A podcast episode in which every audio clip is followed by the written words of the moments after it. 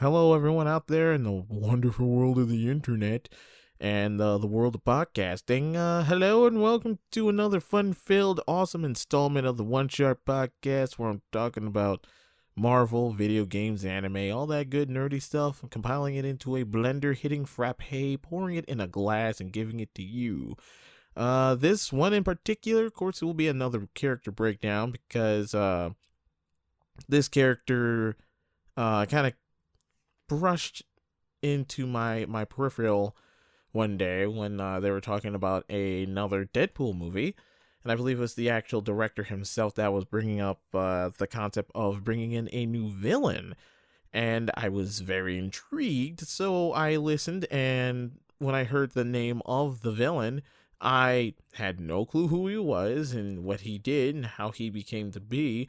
So I decided to do, of course, the research and the uh, the the download into what he did, how he became the villain, and what influence he gave into the Marvel universe, or in this case, just his base origin and how he influenced uh, most characters into what he did which is uh pretty big.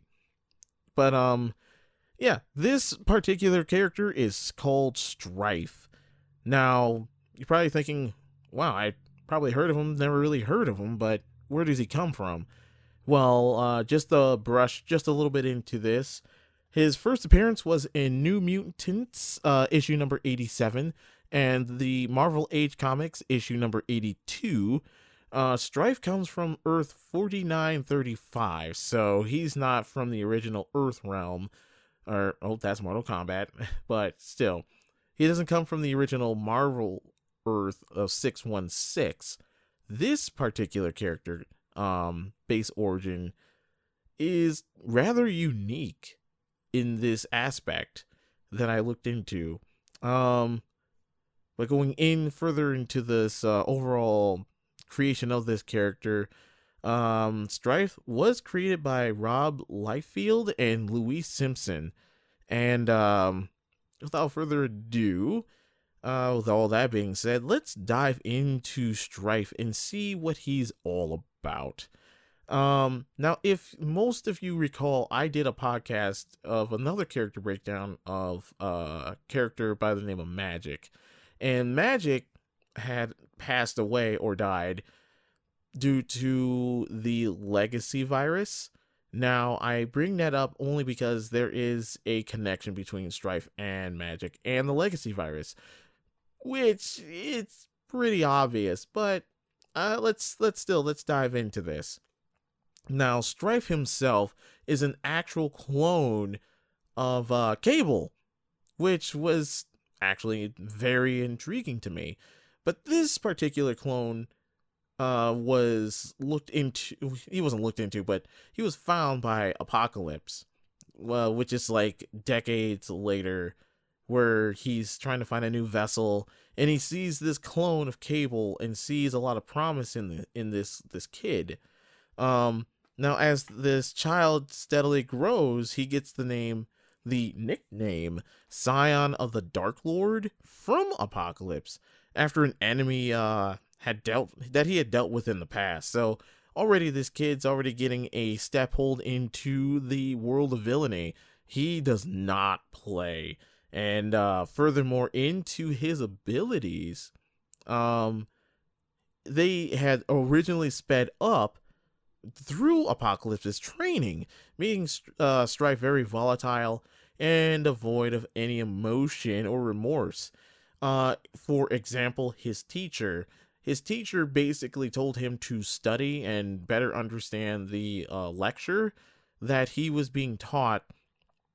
And Strife didn't like that. He didn't like that at all. So he obliterated his teacher, which, you know, for most kids nowadays, they're probably thinking, you know, if I had that power and ability, I could do it too. But, you know, we live in a world where that doesn't exist. But for Strife, being a kid that he is, totally annihilated, just dealt with his teacher, gone, nothing left. Now, with his training and his steady uh, growing up, um, he got to a point to where Apocalypse felt like it was ready to channel his his inner essence, his soul into Strife, but then came across a snafu where his soul couldn't go into Strife. Meaning basically he had an opportunity to be uh stronger, faster, and all that other stuff. And in doing so, realized he hit a snafu. So while he tried to transfer that, realized he uh he wasn't worthy and went into a rage. You know, basically got mad because you know planned for this for a very long time, and all of a sudden it doesn't work. Uh, through uh throughout his little uh temper tantrum, Cable starts or Cable, the actual Cable, um, comes in and starts shooting out the place and you know goes after Apocalypse to finish the job, and he does so. But in doing so, he uh, Apocalypse tells Strife to run for it, which he does. And upon Apocalypse's death, Cable then starts a whole new clan. Um, actually, after the entire the whole altercation, uh, Cable starts a clan, but then people of Apocalypse that are loyal start another clan or another group, which then the world is then divided by that. Uh, clans, uh, Cable's clan is called uh, uh, Chosen, yes, and um, the followers of, of Apocalypse are called the new uh, Canalites. If I said that right. I believe I did. I'm not entirely sure.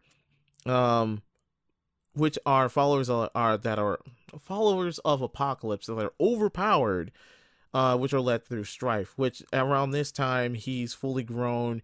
He knows his powers. He knows what he can do with said powers, and he's leading these superpowered mutants against uh, Cable's uh, oh his his clan, his group, this pe- this set of people that want peace.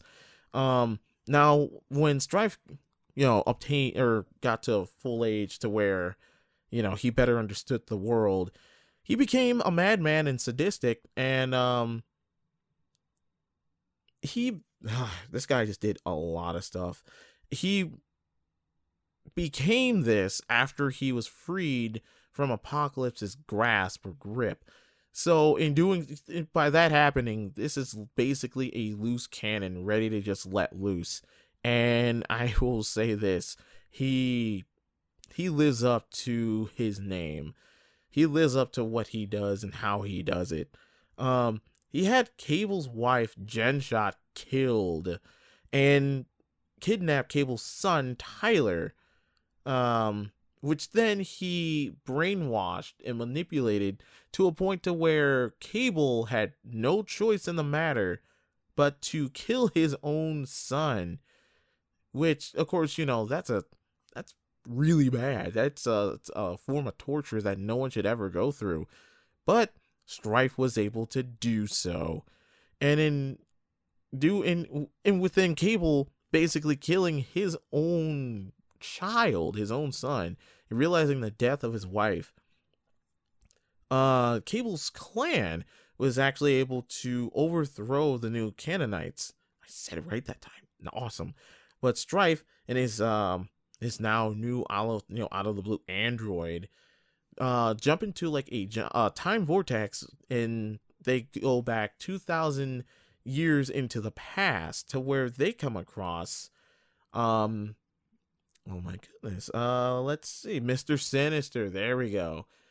Um which when that all happens, when it all boils down to this main point, there is a unique thing and if you recall from what I had mentioned earlier in this podcast, uh Mr. Sinister basically wanted the genetic structure and makeup of uh of Strife's parents, which is Cyclops and uh, Jean Grey.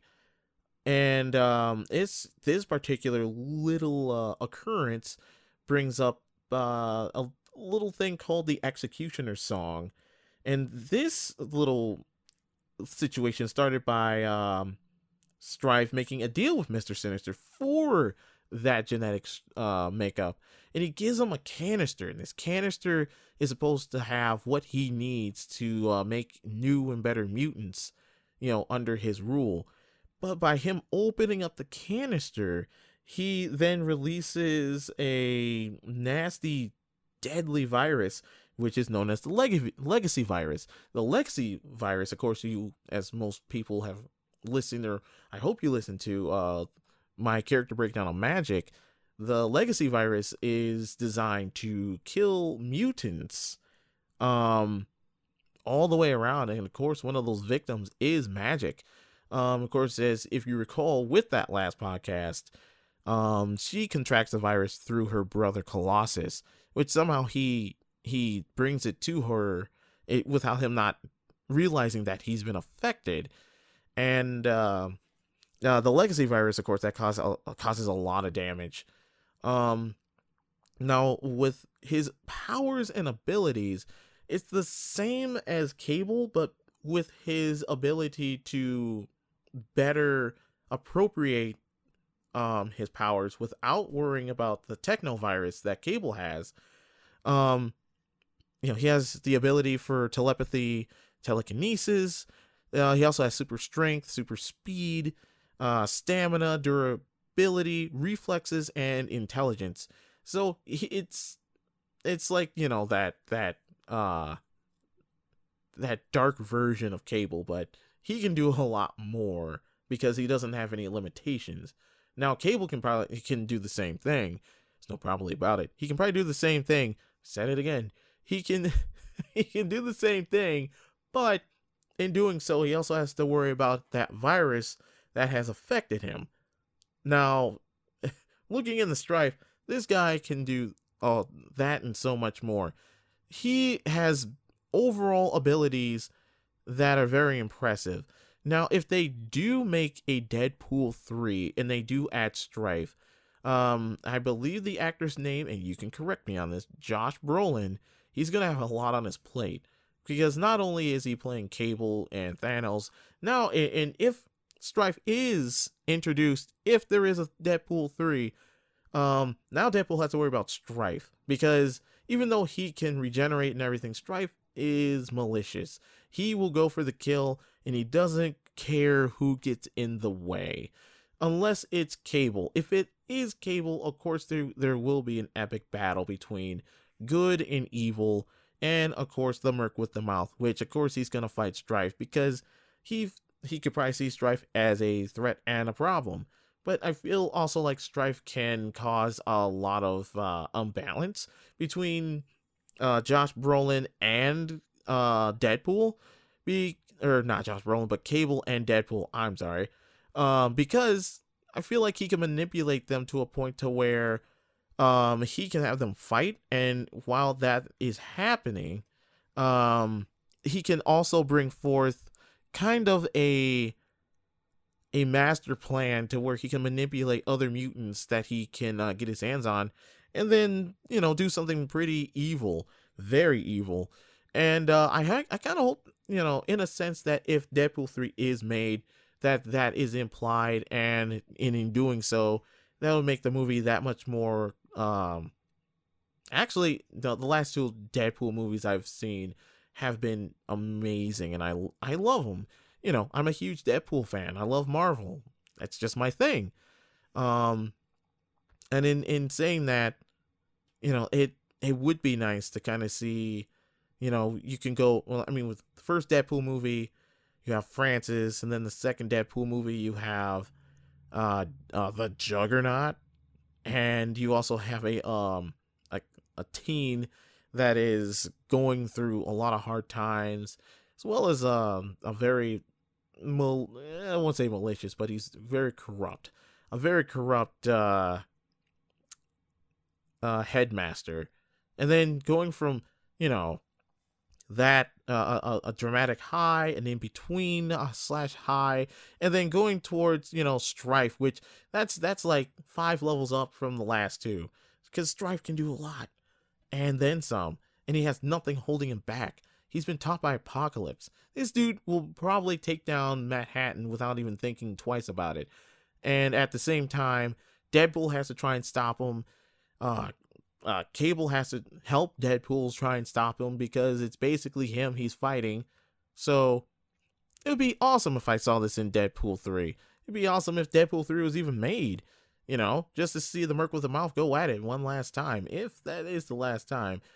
But with time itself, we have to see what happens. So, with said time, I will wrap it up.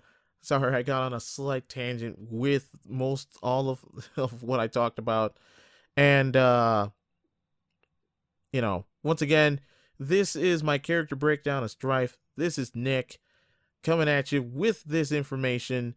And uh, I hope to find more info like this so I can spread it along to the masses, you know, because this is really cool. Um, so until then, everyone, have a geeky and nerdy day, and I hope to get more info out to you as soon as possible. So, peace out and Excelsior.